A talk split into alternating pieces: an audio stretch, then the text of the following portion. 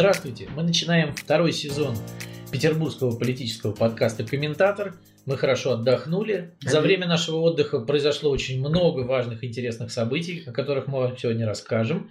И с вами журналисты Михаил Шевчук. Приветствую. Венера Галеева. Всем привет. Да, и Сергей Ковальченко. Да, к сожалению, не оправдались надежды на то, что июль э, выдастся более-менее спокойным после обнуления, э, потому что Россию, как известно, потрясла очередная политическая история, на этот раз на Дальнем Востоке, в Хабаровском крае. Отставка губернатора Сергея Фургала вызвала невероятные потрясения, которых не ожидал, кажется, никто. И вот уже э, которую неделю эти протесты не утихают. Люди продолжают и продолжают выходить на улицы, на площади и требовать Э, требовать э, справедливого суда над э, своим бывшим губернатором, который, как выяснилось, был там всеми горячо любим. И это стало, наверное, большим сюрпризом, в том числе и для Москвы. Пошла четвертая неделя, кстати, уже хабаровских протестов. И все вот думали, вот, что протест выдохнется, вот-вот-вот-вот все надеялись, а протест как-то и не выдыхается. Каждые выходные крупные митинги. А потом Москва прислала наместника и стало еще хуже. Теперь его Просто да, как-то наместник... получит в соцсетях, и, по-моему, он там так спокойно оттуда не уйдет. Наместник там, конечно, потрясающий. Это депутат Госдумы Михаил Дегтярев, который, в общем-то, прославился в основном сразу тем, что э, парился в бане с Жириновским, и, в общем-то, прославился какими-то очень э, прям самыми дремучими инициативами, которые только можно предложить. И, знаешь, такое впечатление, что вот прям вот во всей ЛДПР искали человека, вот наиболее э, такого макабрического персонажа, самого-самого такого смешного и Э, слабого. Ну, в Хабаровске же это сразу расценили как э, плевок в лицо и Уже попытку краю показать зачем? их место. Что За... вот не хотели вот так по-хорошему, а вот вам... Зачем вот такого человека туда присылать? Вот именно такого. Почему нельзя было э, найти других людей местных, понимаешь? В том же Хабаровском крае там несколько депутатов Госдумы. Э, в том числе есть депутаты Госдумы от ЛДПР, которые, ну, очевидно, хоть какой-то популярностью пользуются, потому что ну, за них вот проголосовали уже вот на выборах в Госдуму. Э, почему не взять какого-то депутата Хабаровского заксобрания? Почему вот надо, почему вот именно такого человека выбрали? Это что за демонстрация? Вот не могу понять. Мне кажется, что, во-первых, они не прогибаются, да, таким образом они показывают, что мы не прогибаемся ни под какие протесты. Да, не ведем переговоры с террористами. Да, совершенно верно. И вот вы против, а мы вам сейчас вот, вот это вот пришлем. И, и что вы сделаете с этим? Ну, вот это комедия. А что, э, прости меня, люди могут с этим сделать? Люди могут, например, человека прокатить на выборах. Люди, как показывает практика, могут сделать довольно много, потому что протесты хабаровские не утихают, э, как мы уже сказали, да, и, э, в общем-то, ситуация в крае сейчас мало похожа на управляемую. Ситуация там патовая. Да. Вот. На самом деле, мне вот э, уже сейчас, вот, по прошествию нескольких недель наблюдений, дает покой только один вопрос – а, собственно говоря, чего в конечном итоге хотят обе стороны конфликта.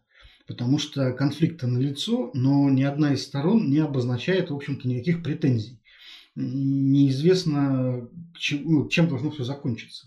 То есть очевидно, что фургал стал символом какого-то более глубокого хотения, да, которое ну, вот у них, может быть, надо понять. Эмоциональное именно хотение есть, но чего хотят эти люди, как это формулируется, совершенно непонятно. То есть, э, вот смотри, у них есть э, там из конкретных требований, у них есть всего одно. Да, это перенос суда над Сергеем Фургалом из Москвы в Хабаровск.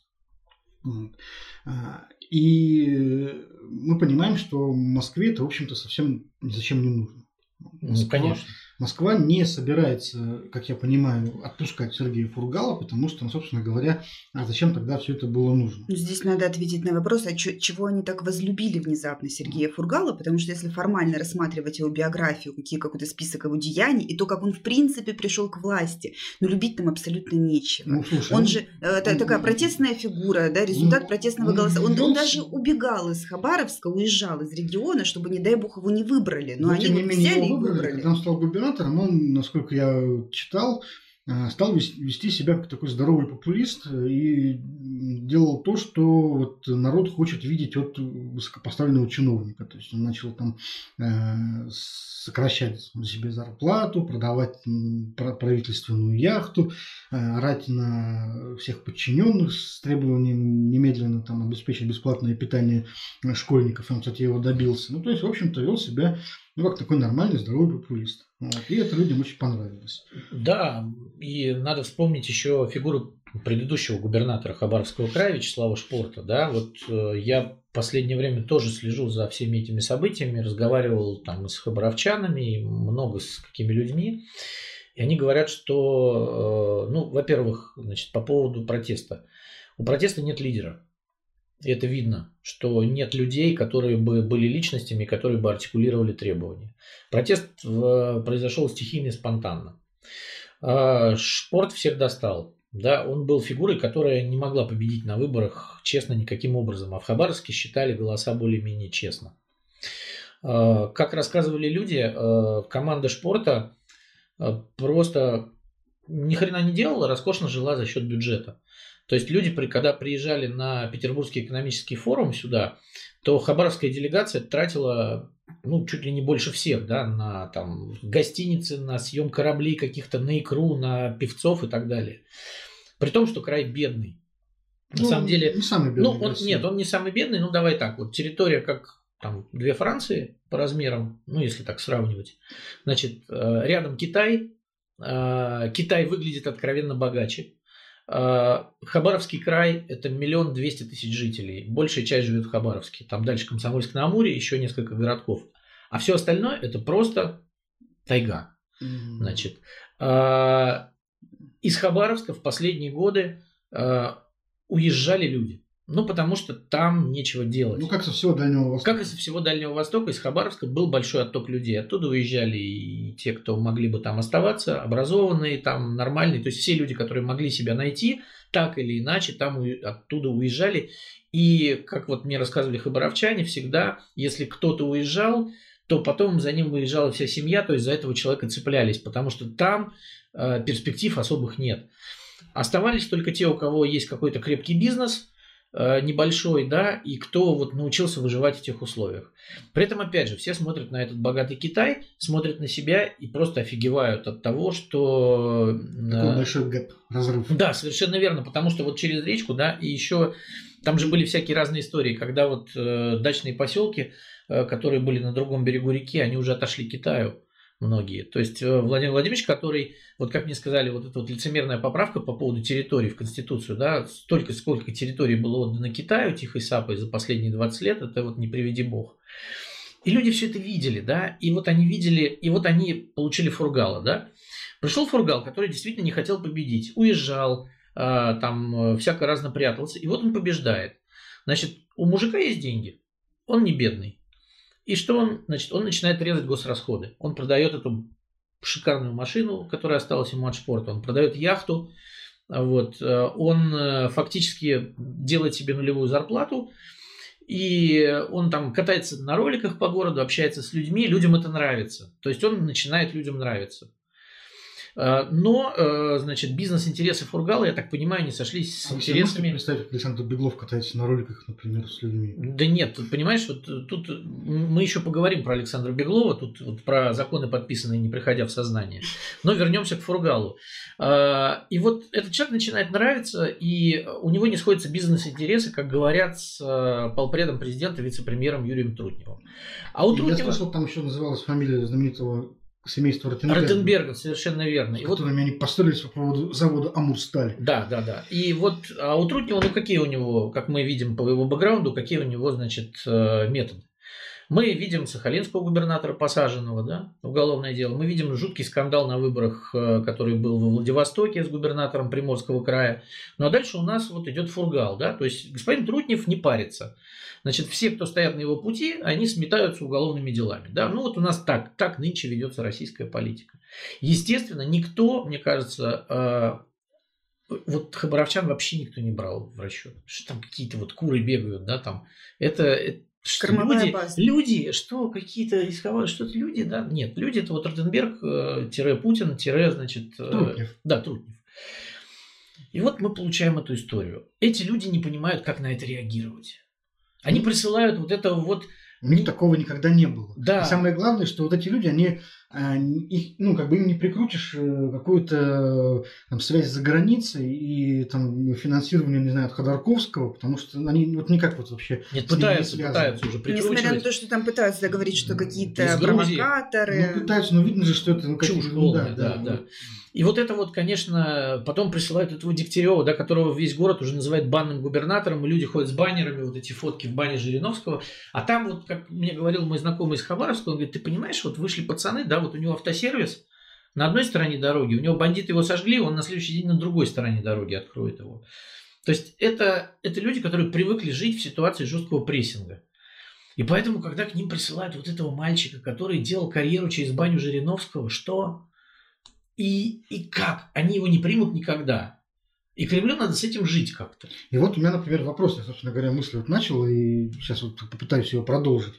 Э, Все понимают, как не должно быть, с каждой со своей стороны, но, насколько я вижу, никто не понимает, как должно быть. То есть, э, я хочу сказать, Фургала Кремль не, не отпустит, я в этом, ну, в принципе, уверен, и не перенесет суд в Хабаровск, потому что нафиг ему это надо, потому что все эти толпы будут рассобираться под э, окнами здания суда, и если, не дай бог, там у Фургала процесс начнет складываться как-то не так, и его, например, придется освобождать, то это будет такой прямо триумф вот под овацией, что в Москве никому это совсем не нужно. И таким образом, то есть это требование такое заведомо невыполнимое. А, То есть, э, ну, условно говоря, именно это условие для Кремля является вообще неприемлемым. Вот. Дальше, э, какие еще варианты формулирует э, вот эта улица? Ну, Какие? Что они хотят? Ну, мне кажется, что улица вот как раз Что они- формирует вот- вполне... вот что у них даже нет кандидата, которого они могли бы сейчас выставить на выборы против Дегтярева. Ну, своего. нет, нет, кандидата у них нет. Но они, значит, что делают? Вот э, протест радикализируется, как мы видим, да? А И, и то, что, Ну, то, что мы Они слышали... хотят, они хотят, Москва, уходи. Москва, уходи, да. Хорошо, это, это звучит громко, но а как Дальше. это выглядит? Как выглядит вот уход Москвы? Ну, понимаешь, э, смотри, это, это сделано? вот э, Москву воспринимают как э, метрополию, которая относится к региону как к колонии. Я понимаю на эмоциональном уровне, а технически. Вот Москва, уходи. Что это означает? Что, Они, а, что в Гос- из Госдумы надо выгнать всех депутатов от Хабаровского края? черт его знает. Но у Ну, них же ну, есть вот такое смотри, предложение, а, ему этот самый ценз, ценз оседлости для губернаторов, да, чтобы только местный мог э, А баллотироваться. это должно на быть только для Хабаровска? Ну, вот нет. Это вот у нас, у нас должно быть для Хабаровского края какое-то уникальное законодательство? Они Или что? заслужили, они вышли на улицу, а мы на Чем они сидим. заслужили? Вот.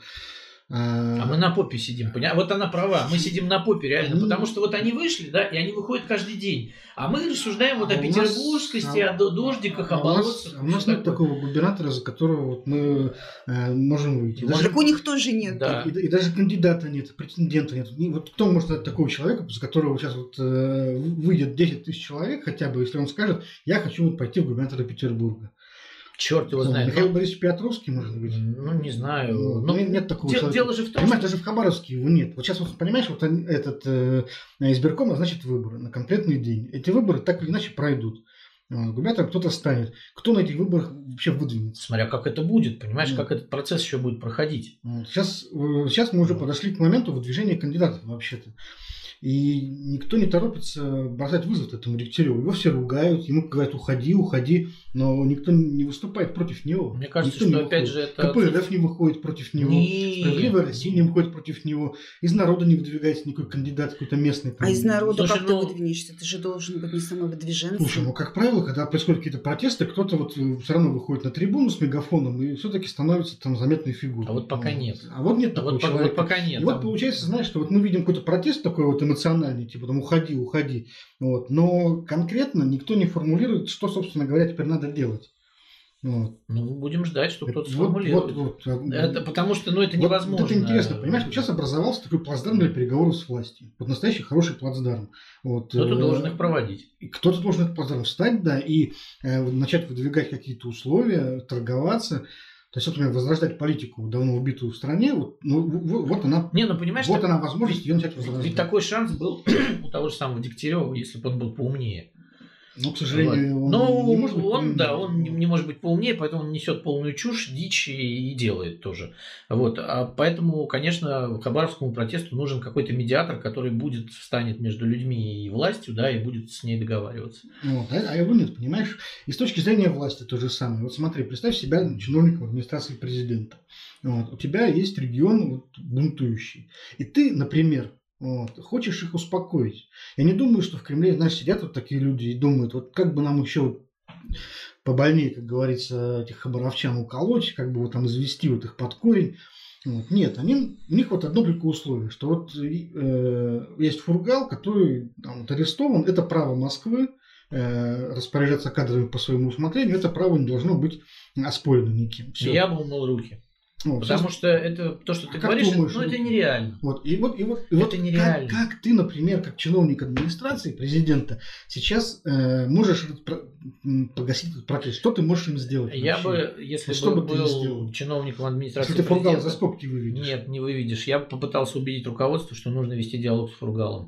Ты И- уже и вывести- не ну, он уже потерял доверие ну, президенту вот, по документам. Его сейчас уже А не что- вернуть нет, ну, никак. нет, Вот вернуть не, нет, ну подожди. Ну президент же может договориться с Фургалом. На Лично. что? На что он может? Он может максимум На то, с чтобы договориться, Нет, на ну то, подожди. чтобы его дело развалилось, и он был назначен каким-нибудь Нет, совершенно не, представителем нет, совершенно, нет, страны нет, Мурманск. нет, совершенно не так. Можно, например, провести какой-то диалог с Ему- Фургалом и обозначить ему позиции, да, сказать, чувак, вот есть такая проблема, да, ты нам ее создал. Фургал же системный, по большому счету. Ты, ты нам создал эту проблему. Давай ты поможешь теперь нам ее решить, а мы поможем тебе не сесть на всю оставшуюся жизнь. Вот. Попробуй погасить протест. Предложи нам кандидата лояльного, который мог бы от тебя. Вот мне кажется, что такая история могла бы состояться, если бы Путин лично То есть вывести на провел. друга Фургала? сказать Фургалу, что, чувак, у тебя нет обратного пути, но у тебя и нет пути в тюрьму на всю жизнь.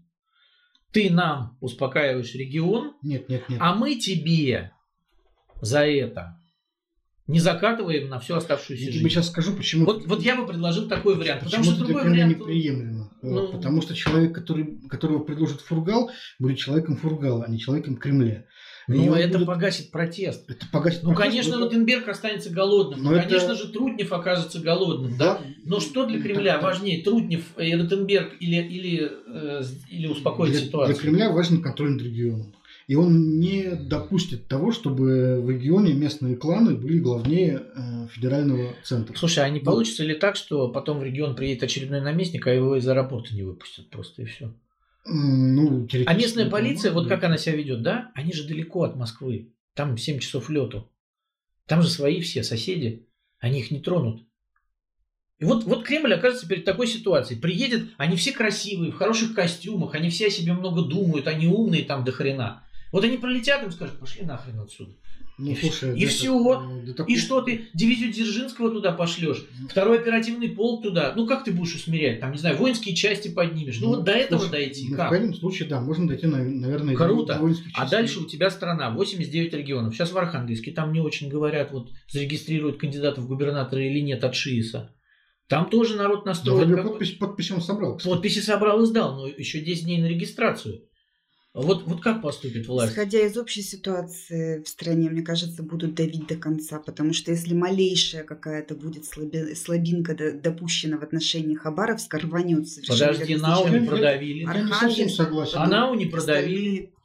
А Нау не продавили. На самом- Сказали, все, На ребята. самом деле, вот если, вас не трогаем. если присмотреться повнимательнее к российской политике, то видно, что хотя Кремль декларирует эту позицию Несгибаемость, да. несгибаемости, А на она самом на деле- самом деле очень даже сгибаемой. Потому что, вот вспомни, например, э, в, два года назад были э, митинги в, Ингушетии с требованиями отставки Евкурова. И он ушел в отставку.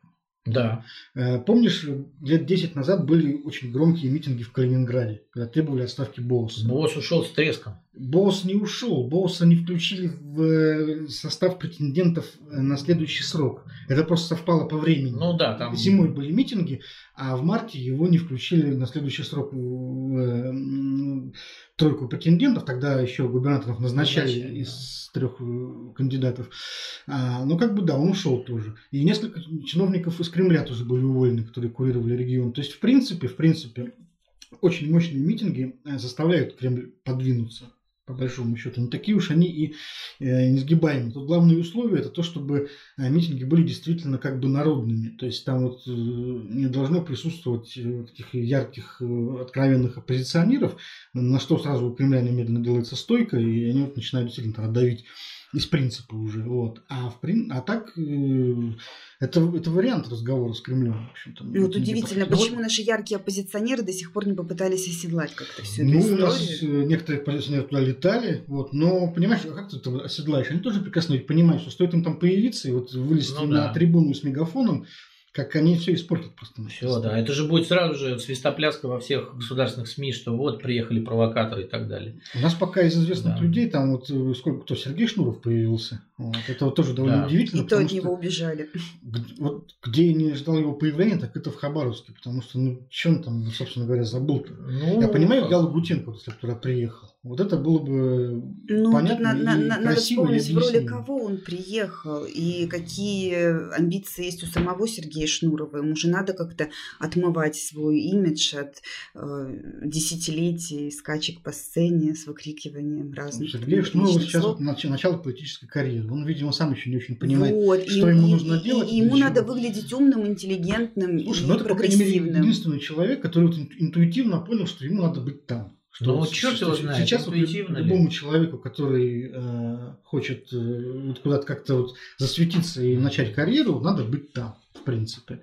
Вот. Сам или не сам, ну, может быть, не сам, я не знаю. Но, знаешь, интересов-то у Шнурова в Хабаровске особо нет политических. Он все-таки местный персонаж, петербургский. Ну, зато у Бориса Титова, который является сотрудником администрации президента, есть желание, чтобы его партия поспойлерила на следующих выборах в Госдуму и, может быть, набрала 5%. Но я бы не сказал, знаешь, Вот. что Шнуров пытался там кого-то успокоить. Нет, ну здрасте, а интервью это прекрасно. Ты видел кусок его? Ну, напомню. Шнуров не дожимал, не, не дожимал Дегтярева ни разу. Он, э, в общем, э, вел себя как-то очень так верноподданнически. Мне показалось, что там вот нажми, как бы, да, и Дегтярев поплывет. Но Шнуров очень комплиментарно себя вел.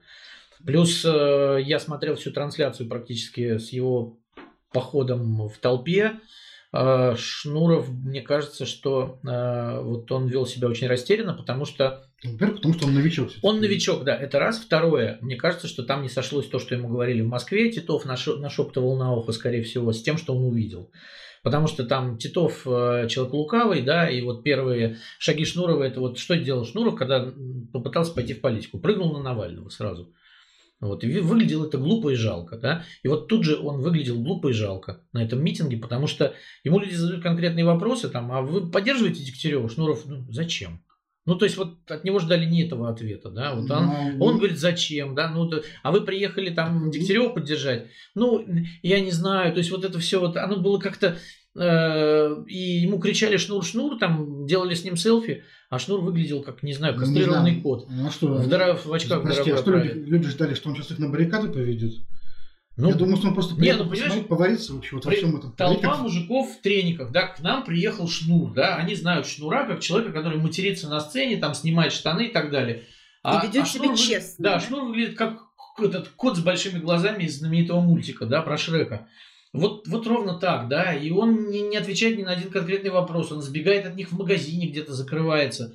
То есть поведение Шнура, конечно, оно, оно прекрасно. Он, он пытается сделать какую-то карьеру политическую, но я так понимаю, что за бабки. Да? Не знаю, мне кажется, что... Но при, этом, но при этом, мне кажется, Шнуров не понимает, куда он влез, и он все больше и больше закапывает Я думаю, что вот люди, которые там на митинге его встречали, они просто ждали от него того, что он сам не готов был предложить и не хотел. Конечно. Стать тем Да, самым лидером Совершенно, медиатором. да. К нам приехал Шнур, и они орали Шнур, А Шнур, он, Шнур. а как он бы, не собирался быть лидером, становиться там этого протеста. На каком основании вообще? Он местный, что ли? Нет, он не Нет, но ну вот если ты пришел туда, да, вот смотри, человек, его спрашивали, а зачем ты прилетел, да, то есть они понимают, вот они его спрашивали там про цены на билеты в Хабаровск, там и обратно из Москвы, и э, они же пытались его как-то, вот, вот смотри, ты прилетел сюда из Москвы специально для того, чтобы прийти к нам, и что ты нам предложишь? Ничего.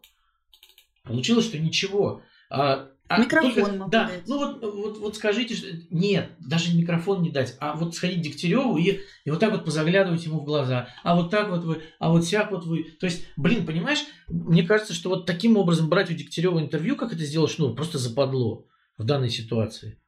Но, возможно, задача была как-то показать Понимаешь, Киселева это, не, это, со, не совсем это Дмитрий Киселев так мог делать, но никак не Шнуров, да, ну Шнур, Шнур это Шнур, да, и вот люди, люди кричали Шнур, Шнур, а Шнур все больше и больше вдавливался в асфальт, да, ну, вот, ну, как говорится, просто пошел вот. человек посмотреть, как это все выглядит. И да, вот, не надо путать и, личность и художественный образ. Да.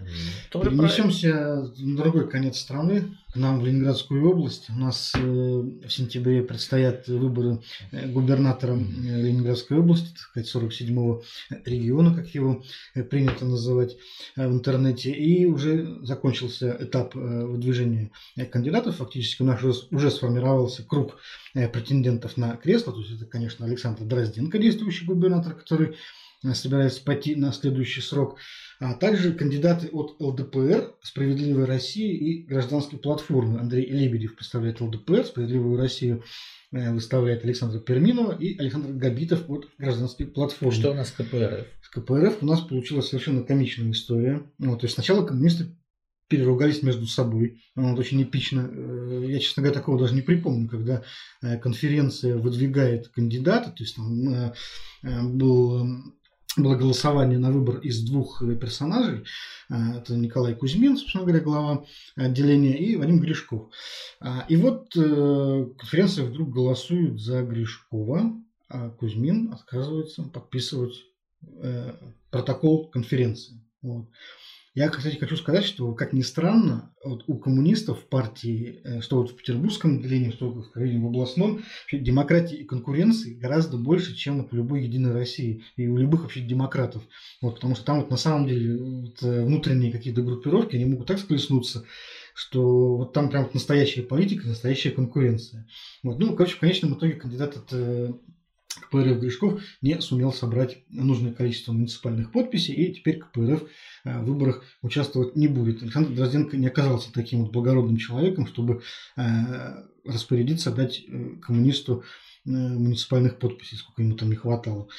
Вот. Так что только три оппонента и... Да, и мой любимый политик Владимир Петров тоже краем, я так понимаю, не будет участвовать он в этих да, выборах. Да, да, да, потому что, конечно, подобрали Александру Дрозденко... Очень... Настолько комфортных конкурентов, что просто... Вот... Совсем вот просто, да. да там даже не, не, не от кого ждать даже хотя бы какого-то слова критики, потому что все трое, в общем-то, они связаны с... Бэк-вокал. Связаны с э, властями Ленинградской области, и я даже не могу себе представить, вот, собственно говоря, как и за что они будут Дрозденко критиковать вообще хоть как-то. Ну, может быть, покритикуют за то, что у него будет складка на пиджаке не отглаженная. Или за то, что он, может быть, там недостаточно великолепен. Вот, должен быть человеком блестящим, он просто великолепен. Ну да. Так. Ну вот так выборы и пройдут. И я думаю, что властей Ленинградской области есть весь инструментарий, как мы видели по всенародному голосованию в Кудрово, так э, там еще вбрасывают почище, чем в Санкт-Петербурге. Вот, из-за Александра Дрозденко, поэтому, я думаю, мы можем не волноваться. Ну вот, понимаешь, не выйдут люди, вот, э, как в Хабаровске, Ленинградской области, а куда им выходить? Ну, хороший вам. Я вот э, не то чтобы за кого-то агитирую, но вот сравните там, с другими губернаторами. Ну, это не такой уж и плохой вариант Александра Дрозденко. Он хотя бы говорящий. Он не ходит в баню с Жириновским. Э, не, не ходит в баню с Жириновским. Может, стоило бы сходить? Вот э, нам-то что выпендриваться в нашем Санкт-Петербурге, там, ну, куда то... булку крошить на Александра Дрозденко.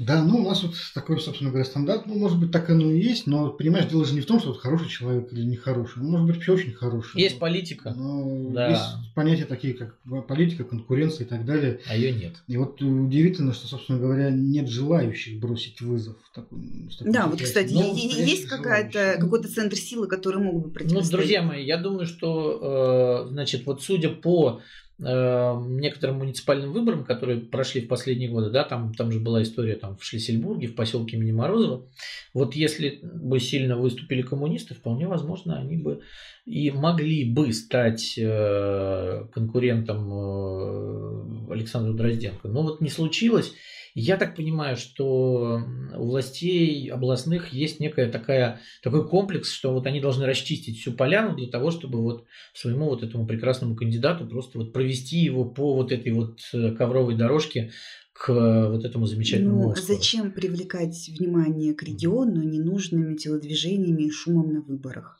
Ну, это так, тоже позиция. Вопрос в том, что давайте так, э, если людей это не устраивает, они, значит, протестуют. Здесь протестов мы особых не видим. Зато у нас есть э, повод, так сказать, для протестов в Петербурге, потому что как раз на днях развернулась история, которая как раз чревата, даже не то, что чревата, на самом деле вызвала огромное возмущение в Петербурге. Это я говорю о э, знаменитом законе о наливайках, так называемом, а точнее э, законе о запрете на работу для э, питейных заведений площадью менее 50 метров, которые приняли городские единороссы. И вот они, они тоже, понимаешь, наверное, как в Хабаровске не ждали такого э, развития событий. Ну, нет, конечно. Мне кажется, Потому что, что в городе да. поднялась страшная волна протеста и страшная волна критики в адрес Единой России. Но Единая Россия посчитала в лице автора закона Дениса Четвербока, что вот это тронуть можно. Ведь они же прекрасно знают, что вот есть флажки, за которые заходить нельзя. То есть вот каких-то людей уважаемых и прекрасных никогда не тронут, а вот, вот это можно тронуть. И я думаю, вряд ли сам Четвербок тоже э, думал, что вот именно это так закончится. Кто из вас вообще ходит в такие бары? Венера, ты часто посещаешь рюмочные? Я, я с, тех пор, с тех пор, как за рулем, к сожалению, нет. Не очень часто, да? Не То есть ты бы не очень сильно переживала, если бы все. Нет, я бы переживала, потому что если вот, например, гости приезжают в город, или внезапно ты не за рулем, ну, раз в год и винто, как это, и палка стреляет, да, раз в год... И рюмочная Да, да, да, и рюмочная необходима. Ну, и просто вот лучше пусть что-то живет, чем что-то возьмет и загнется. А как ну, лучше пускай в рюмочных, чем в подворотнях, понимаешь? Вот Э, люди захотели выпить. И, да, или, например, до дома на коммунальной кухне. Да. А как насчет э, людей, которые живут, собственно говоря, на этажах выше этих э, баров и вешаются просто от ну, шума это табачного конкретно дыма, улица Рубинштейна. Ну, и только это... конкретно, практически вот любой бар, находящийся на первом этаже жилого дома, доставляет проблемы жителям. Вот конкретно настоящие проблемы. Вот. Э, я, может быть, скажу, я, может быть, скажу грубо, но по Скажи существу. Грубо. Не нравятся крики и драки в центре города, переезжайте Почему на окраины. В центре города. Я живу вот в Коломягах, у меня на первом этаже долгое время было такое вот, э, такое вот питейное заведение. И это была лешилка по ночам, вот летом, знаешь, когда там белые ночи собирались какие-то гопники, знаешь, и там орали, выясняли отношения. Чего Нет, ну подожди, стоп. А для орущих гопников есть полиция. Есть закон о тишине. Значит, э, если там драка, то должна полиция работать. Ну, вот да, то есть, если, если все остальные да, нормы есть, не работают, что сразу да. закрывать, так можно в бетон закатать вообще половину города. Нет, я, конечно, помню, как э, там э, вот рекорды по приезду полиции на драки, да, там по 40-50 минут. Да, э, да, да, да. Но и понятное дело, что вот, а, это там, то есть, да, они там всегда, то есть, это но полиция должна работать. Если бы она работала, да, там, то был бы другой эффект. А так действительно можно... Так, здесь это вот головную боль лечить, понимаешь, э, отрубанием. Вот. Есть же таблеточка. Но вот Денис Четербок решил, что вот так будет, да. Меня, честно говоря, вот история все заинтересовала, собственно говоря, есть сценарий. Вот, то есть сначала депутаты вдруг выходят с инициативой, несмотря на все э, возмущение и на все аргументы, которые им приводят, они значит, всем хохочут в лицо и этот закон все равно принимают, э, а потом Потом его подписывает губернатор Александр Беглов. Не приходя в сознание, вот о чем я вот. говорил, да, как а, выяснилось. А уже потом, уже потом, после того, как закон подписан губернатором и должен вступить в силу с 1 января, выясняется внезапно, что оказывается этот э, э законопроект касается там огромного количества людей. То есть там что-то... Огромного количества общепита. Да, 12% э, петербургского общепита по, по подсчетам Кирилла Соловейчика, председателя комитета по экономическому развитию торговли. Да, там потеряет работу около 7 тысяч человек. Да. Причем это еще непонятно, насколько я понимаю, не были озвучены падения доходов крупных аварийных компаний, таких как Балтика, это, собственно говоря, налоги. Э, ну да, то есть кумулятивный эффект подсчитан не был да. вообще. То есть это и почему-то это все выясняется уже после того, как губернатор подписал закон. И сейчас, например, Александр Беглов выступает и говорит, вы знаете, да, мы поторопились. Как, как обознатушки, нет, перепрятушки. Нет, нет, там обознатушки именно. И мы не дадим уничтожить нашу как, барную культуру, потому как, что как это... мы не дадим, когда ты подписал закон. Как, что в твоей голове, Александр Дмитриевич? Как это может быть вообще? Я не понимаю, как это работает вот сейчас во власти. А непонятно. Вот, вот, вот правда. То есть человек, не приходя в сознание, реально подмахнул закон. Ему, видимо, принесли что-то и сказали, а вот это вот, он, а, ладно, все, там я помню, как, я, я помню, например, какие дебаты разворачивались в ЗАГСе в нулевых годах, когда вносился какой-то спорный законопроект, там могли месяцами собирать слушания, комиссии. Да, комитеты. ты еще вспомни про депутатские слушания, куда там в синий зал набивалось. Приезжали чиновники, да. они до хрипоты там спорили, да. а, но потом, когда этот закон принимали, он, по крайней мере, не вызывал уже потом вопросов. Вот. Да. Сейчас какая-то вот, я не понимаю механики вообще, вот это принять закон. А, и теперь, значит, депутаты говорят, да, мы сейчас будем писать новый закон. Для а этих... старый как? А старый куда вы денете? Да.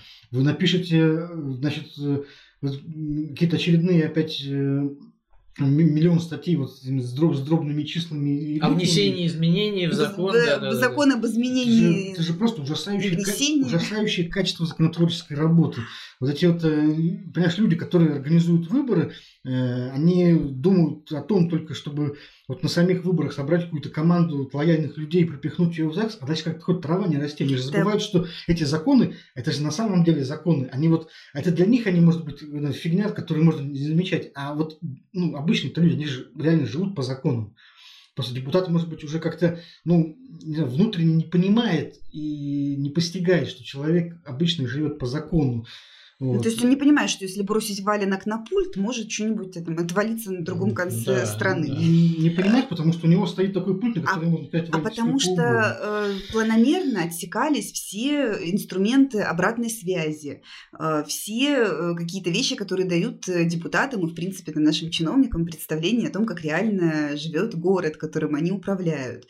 Может быть, между собой они еще как-то там более-менее через мессенджер или по телефону могут общаться, а вот как э, люди живут, живут и что реально происходит. Этого они не знают. Они окончательно улетают на радугу, каждый на своем таком отдельном островке. Радугу Герметично. Говорим ничего про радугу. Радугу Ой, нынче. Да, да, да. Ну, видите, еще если... Мы ничего не имели в виду. Прийти к личности Дениса Четвербока, то... Надо же сказать, что единорос улетает на радугу. Да, да, да, да, да, да. Он же начинал работать у Милонова в комитете по законодательству, и говорят, что это из-под пера Четвербока вышли все эти безумные законы. А теперь он сам стал депутатом, Я сам возглавил этот комитет. И вот мы видим кучу инициатив, да, то он борется с памятником Цою, который не дают поставить там в районе проспекта ветеранов. Чего ему дался этот Цой, непонятно. Э, то он там начинает бороться с этими барами, то он начинает бороться еще с чем-то там, с зелеными насаждениями. То есть вот парню не дает покоя слава его предшественника, и только что еще вот пока там до пропаганды нетрадиционных каких-то вещей он не дошел. Но а он, вероятно, уже... очень хочет выслужиться, чтобы как-то дальше куда-то вырасти. Непонятно ну, как. При, кризис, творческий Пример кризис. его предыдущего шефа мог в общем-то, его как оно, оно много охладить, научить. охладить немножко. Потому что, да. ну, вот Милонов, собственно говоря, старался, старался, а куда он, в общем-то, пришел? Ну, в депутаты Госдумы, в общем-то. Ну, Один из 400 там по, сидит. По большому счету ничего mm. ему вот э, не дало вот это все его э, анабасисы идеологические. Да, и поэтому, а тут вот парень никак не может успокоиться. И вот здесь он наступил на конкретные интересы людей, на индустрию, да, они собрались начали, значит, э, каким-то образом ему оппонировать. И уже весь город знает про это. И, и он выглядит плохо на этом фоне. Да, при этом приходит на слушание и говорит, нет, я вот от своего закона не откажусь никогда. Да. И вот тут уже Беглов выходит и говорит, что я, да, вы знаете, я подписал, не приходя в сознание этот закон, даже не читал его, судя по всему, да, вот. То есть, вот, как, как мы говорили, что властная дисфункция в Петербурге достигает уже своих нижних пределов и никак не может остановиться. Да? Вот сколько она... Как, как, что еще должно произойти, чтобы эти люди провалились в тартарары? Но самое интересное, что у нас ведь, по большому счету та же проблема, что и в других регионах. То есть я не вижу вот, э, даже с точки зрения власти, если я поставился на место чиновников, я не вижу для себя э, вариантов улучшения ситуации. Не понимаю, как я могу решить проблему с кадрами, например, в том же Петербурге. Ну, потому вот что я вижу, ну, допустим, слабого губернатора, но где я возьму сильного губернатора? Вот. Посылка от того, что ты говоришь, где я возьму. Я ставлю себя на место Кремля. Я подчеркиваю. Да, про Кремля, который, который привык, э, как Карабас-Барабас, значит, э, играть всеми куклы прохудились уже, да, там. Слушай, ну а как же это бесконечный конкурс лидера России, какие-то там тренинги для губернаторов, где не соскалы Знаешь, Дегтярев участвовал вот в этих всех вот тренингах? Вот, да, вот, это вот, про вот, продукт да. фабрики звезд да. политической. Вот, вот он выпускник, собственно говоря. А не получается ничего, понимаешь? Вот ничего не получается, потому что к лучшей демократии еще никто ничего не придумал представительный, потому что люди видят, да, плохой, 4 года пройдет, мы его переизберем. Или нет. Или нет, да, или если он хороший. А здесь вот Кремль сидит, у него огромная, самая большая страна в мире. Ему надо везде воткнуть лояльных, лояльных себе людей. Не стоит задача избрать каких-то хороших управленцев грамотных. Главное лояльность. А уже дальше как бы... То есть и, и, и во всех регионах вот э, там пандемия это проявила, да, вот, вот эту историю с отсутствием, с параличом на самом деле управляемости, когда Путину приходится решать какие-то вот эти мелкие вопросы по видеоконференциям, которые ну, должен решать сам губернатор, либо вообще муниципалы. Но у муниципалов вообще все отняли, теперь они там сидят, непонятно какая у них власть. А, и поэтому вот я вам могу сказать, что этот паралич будет только усугубляться, мне кажется. И он будет продолжаться, пока люди не поймут, что нельзя так управлять страной. Нельзя. Ну, а пока у нас в Петербурге э, власть продолжает из своих силовых органов демонстрировать э, жизнеспособность, задержан депутат законодательного собрания от Единой России Роман Коваль. У нас вообще довольно давно, по-моему, не задерживали. Или Коваль все-таки. Или Коваль. А никто не знает, потому что не, до этого Коваль... никто вслух даже не нет, произносил нет, фамилию. Я могу сказать, когда Макаров на перекличке говорит Коваль все-таки. Ну, вот я он, вот, не совсем уверен, что Вячеслав Макаров обязательно говорит правильно. Ну, давай, пусть будет он Коваль. Да. А кто-нибудь когда-нибудь видел его на трибуне законодательного собрания? Никогда. Ну, у него есть Кто... кое-какие законодательные инициативы. Я специально посмотрела его профайл Долго на сайте. А, но это все какие-то такие в соавторстве. Он выступает, так сказать, в соавторстве. Ну, и, да. и два таких ставить. не очень внятных э, депутатских запроса. А человек сидит с 2016 года. Да, и вот э, на самом деле э, Коваль это один из таких э, классических, вот есть там такая фракция в Единой России своя, да, вот абсолютно таких вот пустых единороссов, которые просто жмут кнопки. Там есть еще, конечно, классический Виктор Сысоев. Не просто уже вот. кнопки, они да. распоряжаются депутатской поправкой. Да, они, депутат да, палец. Да, да, да, депутат палец. Вот, но, конечно, они распоряжаются депутатской поправкой, как мы знаем, там больше одного Собственно говоря, Коваль из этого сейчас и погорел. Погорел, да, потому что дело опять в депутатской этой несчастной поправке.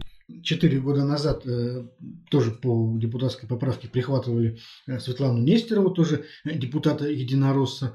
Э, она уже, если не ошибаюсь, на днях э, вышла, отбыла свой срок по условно-досрочному освобождению, пустили. Но, в общем, депутатская поправка не дает покоя э, депутатам. Деньги, которые находятся в зоне прямой видимости, на расстоянии вытянутой руки, слишком большое искушение. Видимо, кого, как там не сажай людей, ничего с этим не сделаешь. Ну, собственно говоря, обычная коррупционная такая пирамида – которые мы можем наблюдать там на примере того же Китая, да, то есть э, чем жестче наказание за коррупцию, тем почему-то с каждым годом коррупционеров становится там все больше и больше и больше. Ну да, надо сказать, что вот эта депутатская поправка, э, когда депутаты э, распоряжаются одним процентом бюджета в год на нужды своих округов, это вот самая хересовая пята вот этой вот петербургской депутатской коррупции, потому что единороссы расписывают каждый год десятки миллионов рублей а, а то и сотни некоторые на вот, нужды этих округов заводятся там фирмы и фирмочки, которые а получают. Потом некоторые берут подряд. откат. Да, совершенно верно, которые откатывают от 30 э, до 40 процентов. И ну, это происходит уже вот с э, начала 90-х годов, когда отец этой поправки Сергей Никешин, который до сих пор сидит э, в парламенте. Много отцов. Да, там много отцов, но он один из, так сказать, отцов-основателей. Сергея Миронова называли. Да, и Сергея Миронова называли, да. И вот... Э, а ты знаешь, что интересно, что так все-таки было не совсем всегда.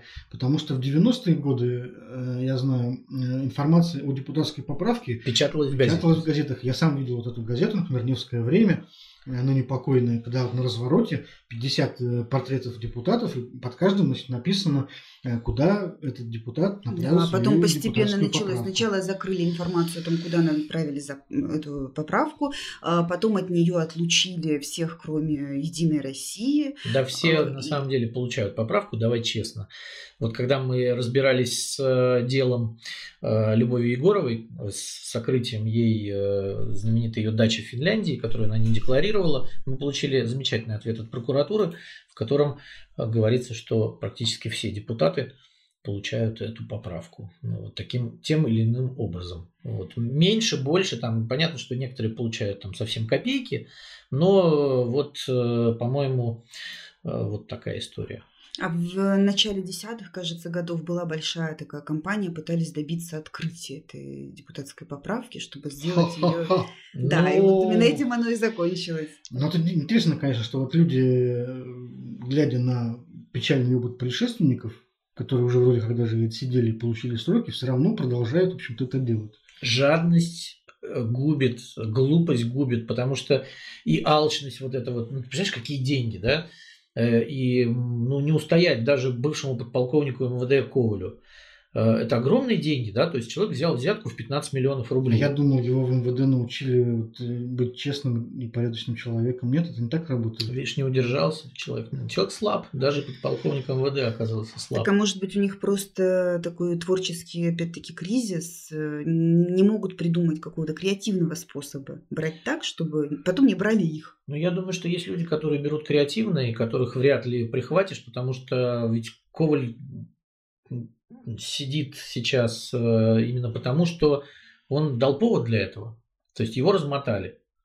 Э, как это было с Натягом, да, вот э, депутат, значит, Натяг, который в прошлом созыве тоже попался, на видеозаписи, значит, видно на трех записях, как он там вымогает деньги, Вячеслав Натяг. И здесь ведь тоже был, скорее всего, заявитель, который вот пришел в органы и сказал, там, меня вымогают то-то, то-то, то-то, да, и они этого депутата довели до задержания.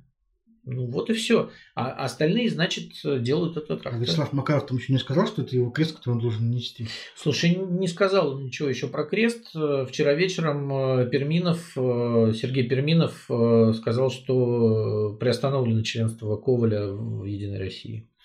Неплохо, уже, я считаю, достижение, потому что раньше бы, наверное, сказали, что он как раз днем раньше вышел из да, партии. Да, да, да, да, днем раньше, днем позже, а оказывается, вот партия прямо вечером приостановила его членство. Поэтому не знаю, насколько это все будет дальше э, интересно, да, каких, какие показания даст бывший подполковник МВД, какие условия ему предложат. Вот что вообще э, с политической точки зрения в этом деле, да, какой удар власть захочет нанести по Вячеславу Макарову, например, или не тронуть его, или Валентина Ивановна Матвиенко. Насколько я понимаю, Коваль, сможет Коваль называть родственником бывшего вице-губернатора Игоря Девинского. Да, совершенно верно. Ныне депутата Госдумы. Да, это вот э, ближний круг и Вячеслава Макарова совсем уже. Поэтому там насколько связи Девинского будут употреблены в, в данном ну, деле. Может быть, наоборот, дело в том, что у них там какой-нибудь разлад произошел. В русском афонском обществе? Ну да, одни там, допустим, решили, что недостаточно до фонда. Ересь. Какая-то ересь, ересь как, прошла. Ересь на 15 миллионов. Да, да, прошла, да. В любом религиозном обществе рано или поздно возникает ересь. Никуда не денешься, к сожалению. Но, тем не менее, у партии «Единая Россия» по-прежнему неплохие шансы сохранить себя на политическом Олимпе в роли главной э, силы. Разумеется. Не так давно э, единороссы в Госдуме приняли э, очередной закон Э, касающихся системы выборов, и, как, собственно говоря, многие предполагали, решили э, эксплицировать опыт голосования по правкам в Конституцию на выборы, и теперь, в общем, учредили трехдневный срок голосования. То есть теперь голосовать мы будем, оказывается, в течение трех дней, и теперь Россия становится, в общем-то, уникальной страной в этом смысле, потому что страны, где голосуют больше одного дня, их очень-очень мало. И если не считать э, там, более-менее отсталых стран типа Египта или э, Индии, где э, система, вообще политическая система просто очень-очень запутана, и население тоже не отличается особенной грамотностью, то из более-менее продвинутых стран два дня голосуют, насколько я помню, только Чехия. И то сейчас там как раз идет Э, процесс возвращения э, к голосованию в течение одного все-таки дня. Во всех остальных странах, да, бывает досрочное голосование, бывает там заочное голосование, но, как правило, э, очное голосование занимает все-таки всего один день. А мы теперь будем голосовать сразу три. Ну, правда, честно говоря, ничего удивительного в этом, наверное, нет, потому что всем было Э, сразу ясно, что процедура голосования по поправкам в Конституцию очень-очень понравится властям. Прямо очень понравится. Ну, то разумеется, есть, конечно. То есть у детей будет день здоровья, да? Вот ну, я, насколько я понимаю, да, в пятницу придется делать выходной школьный. Да. Потому что учителя будут, школы будут заняты под избирком. Учителя, учителя будут заняты в избирательных комиссиях. Да. комиссиях да. Да. И вот э, поздравляем, как говорится, наших школьников э, с лишним ну, выходным как, раз в 4 в 5 Как лет. это должно расслабить нацию? И как-то вот расхолаживает эта история, что то, что раньше надо было вот как-то булки сжать и сделать за один день, теперь, оказывается, можно делать три дня. А почему нельзя теперь, я не знаю, там ЕГЭ сдавать три дня? А почему нельзя э, Новый год, чтобы три дня был? Что у нас там еще? У нас Новый год так, по-моему, только две, две недели. Нет, ну, но вот главный Новый год, когда вот ну три дня куранты, чтобы били. Что им жалко, что ли? Ну, и три, три, и три, и три дня пусть по ночам Путин к елке выходит и поздравляет. Два часа били чтобы, чтобы, чтобы Подожди, стоп. дошло. Ты забыла про старый Новый год, который у нас есть. И... Так что Путин выходит у некоторых к елочке. Не только 31 декабря. Не, ну, действительно, у нас такая страна неторопливая, зачем куда-то торопиться? Три дня. Ну, видишь, Сейчас вообще тормозами. Нет, ну слушайте, у нас... Больше всего это будет расхолаживать, конечно, не избирателей, это больше всего будет расхолаживать самих политиков, которые, в общем, потеряют всякую мотивацию в выборах участвовать. Потому что трехдневное голосование, это означает, ну, тебе фактически ну, стопроцентная фора. Вручают мандат, да, тебе то есть, фора для, для партии да. власти. Вот, потому что оппозиционерам будет крайне сложно вообще обеспечить наблюдение в трехдневный срок. Это раз. Никто не сумеет проконтролировать э, сохранность бюллетеней ночью. ночью э, две ночи целых. Вот. И, ну, то, есть, то есть фактически ну, участвовать в выборах уже ну, все меньше смысла. Ну, смотрите, у нас вот во время этого коронавирусного кризиса власть обеспечила себя подпорками. Это не первый закон был, да, который мы, мы уже обсуждали до этого про почтовое голосование, про электронное голосование и про повышение процента для, для брака э, подписей. И, э, значит, э, вот в купе вот эти все, как это раньше говорили, реакционные реформы, они позволят э, Единой России, конечно, победить на следующих выборах, несмотря ни на какие рейтинги. Ну и получается, что... что единственный способ этому противостоять, это вот хабаровский сценарий. На эту улицу, больше, да. Больше ничего. И так получается, что, собственно говоря, ну, парадоксально, но сами власти создают такие условия, когда вот у людей просто не будет физически оставаться никакой другой возможности. Ну да, потому что, помните, Владимир Путин ну, а раньше еще? говорил, идите на выборы, да? Люди пошли на выборы в 2011 году, их отфутболили. Э, и люди стали наблюдать за выборами. Теперь их отфутболили. Еще вот эта вот интересная история, когда э, наблюдателями из других регионов теперь нельзя будет наблюдать э, на выборах, например, там в соседнем регионе. Очень сейчас, кстати, радуются власти Ленобласти, что наблюдатели Петербурга не смогут туда приехать. Ну вот они прямо вот себе обеспечили такую победу, что на самом деле выборы-то становятся просто профанацией и формальностью. То есть это даже не какое-то электоральное действие, а это просто, ну, для галочки, да. А у нас вот есть выборы, они вот такие, да. Три дня, значит, э, вот э, еще, если будут опять эти бумажные урны. Три дня понос и смерть. Да, три дня понос и смерть, все, да, Единая Россия получает конституционное большинство здесь, там, везде а вас там не зарегистрировали, вас отсеяли на этом этапе, у вас и уже даже вот этих стерильных конкурентов, которые дойдут до дня голосования, и то, значит, победят. То есть это вот такая игра в Чапая.